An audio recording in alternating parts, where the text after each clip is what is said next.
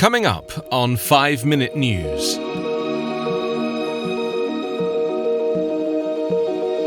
Brexit, narrow path to deal at EU summit, says Barnier. British holidaymakers traumatised after arrest at US border. And Fort Worth shooting, police officer charged with murder.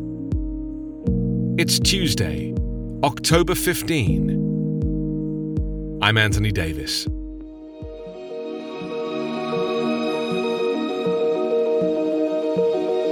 There is a narrow path to a Brexit deal this week, but the two sides have to agree the details by the end of Tuesday, the EU's negotiator has said.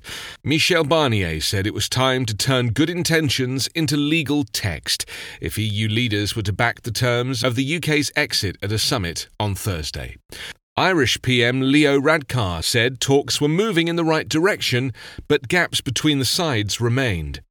However, the widely held view was that the UK was unlikely to be leaving on October 31st, and the question was whether an extension could be short in order to iron out some small issues, or had to be much longer to deal with bigger problems.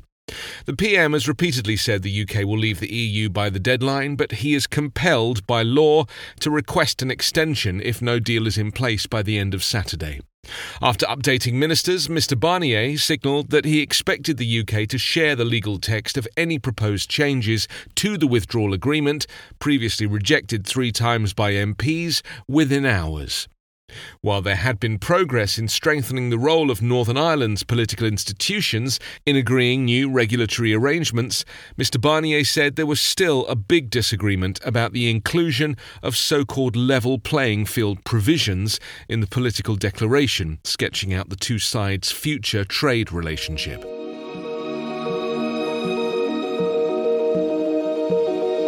A British couple say they have been detained in the US after accidentally crossing the border from Canada. David Connors and his wife Eileen said they are being held in Pennsylvania with their three month old baby and are traumatized. They were driving with relatives while on vacation in Vancouver on October 3rd when, to avoid an animal, they veered onto a small road. A police officer then pulled them over, told them they were in the US state of Washington, and arrested them. The couple have detailed the scariest experience of our entire lives in a sworn statement that was provided by their lawyer. The family statement is the basis for a legal complaint lodged by their lawyer with the US Department of Homeland Security Inspector General. At first, the young family say they were separated, with David Connors being held in a male only cell and Eileen Connors and their infant son in a woman's cell. Later, the husband was taken to a detention center in Tacoma, Washington, while his wife and their baby son were taken to a budget hotel near Seattle Tacoma International Airport, according to the complaint. The following morning, they say they were driven to the airport, which raised their hopes they were being flown back to Canada or the UK. Instead, they were flown to Pennsylvania, on the other side of the country, to Berks Family Residential Center, one of three immigration detention centers in the U.S. that can accommodate families. Mrs. Connor said, We will be traumatized for the rest of our lives by what the United States government has done to us. The couple's sworn statement says the cells are frigid and staff have refused to turn on the heating until the end of next month. When I ask how I'm supposed to keep my baby warm in this horrible cold, all they tell me is to put a hat on him, Mrs. Connors said in the statement.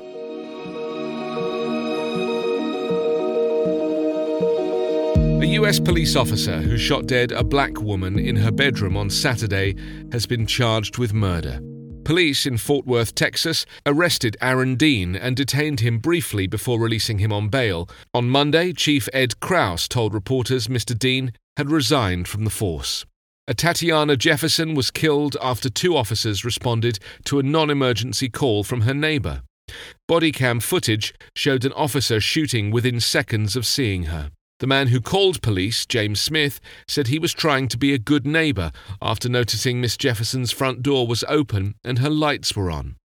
If I had never dialed the police department, she'd still be alive, Mr. Smith told local media. It makes you not want to call the police. Allegations of police brutality in black communities have been a long standing issue in the US. In its initial statement, the Fort Worth Police Department said the officer had perceived a threat when he drew his weapon.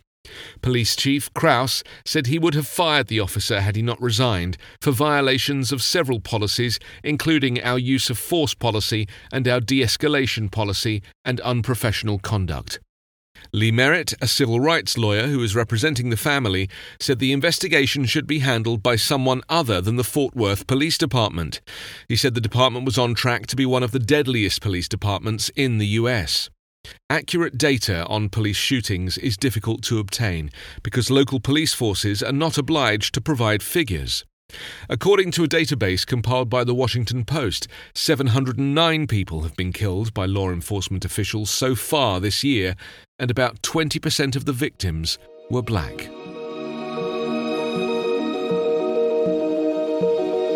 You can subscribe to 5 Minute News with your favourite podcast app. Ask your smart speaker or enable 5 Minute News as your Amazon Alexa flash briefing skill.